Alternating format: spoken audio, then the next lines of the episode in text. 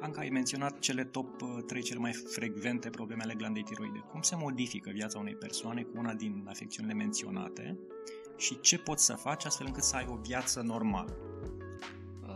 Din fericire, cum spuneam, atunci când aceste boli sunt identificate la timp și sunt monitorizate corect, impactul lor asupra stării de sănătate este minim.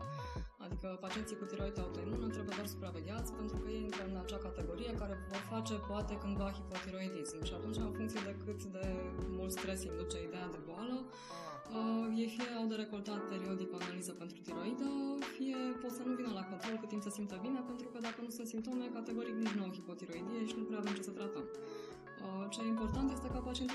Atunci când e nevoie de tratament că trebuie să-l ia și să urmeze acest tratament, pentru că cea mai haioasă tristă situație pe care am avut a fost cu un tânăr de 20 de ani care a venit cu un Excel de 10 de pagini de analiză în care avea TSH-ul, acea analiză care monitorează tiroida, 2-100, 2-100 și chestia asta se întindea pe luni de zile, ani de zile. Și am întrebat, ok, dar ce se întâmplă aici? Păi aici mi iau tratamentul și aici nu-l iau. Păi, ok, și până când o ținem așa? Păi eu vreau ceva din plante. Ceva din plante ne pare rău, nu avem. Adică, practic, dacă tiroida nu face hormon tiroidien, trebuie să-i oferim noi ca supliment. Dacă pacientul e cooperent și înțelege și și tratamentul, viața lui este perfect normală. Poate fi frustrant că trebuie luat zilnic, dar părerea mea este că în următorii ani, sigur, va exista o variantă prin care să ia acea pastilă pe săptămână sau eventual o dată pe lună. Adică asta e trendul pentru toate firmele farma, inclusiv pentru pacienții care, de exemplu, iau statine pentru colesterol și pentru prevenția cardiacă. Există o injecție care le va permite să ia acest medicament toată la șase luni.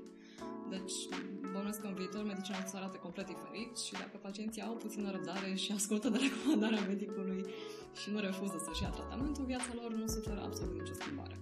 Uh, pentru cei cu nodul tiroidian, cum spuneam, simptomele apar foarte rar, din fericire au o evoluție relativ blândă, nu cresc, peste 95% din cazuri și atunci după ce îi monitorizez 2 ani de zile în care nu obții, nu remarci nicio progresie în dimensiuni, pacientul poate veni la control din ce în ce mai rar, de exemplu, atât la 2 ani și apoi atât la 5 ani. Adică, a la lung, nu implică un stres major și un disconfort în a monitoriza și a trata boala, dar e important ca în clipa în care identifici ceva modificat să ai o perioadă de evaluare inițială în primii 2 ani în care să îți dai seama de unde pornești.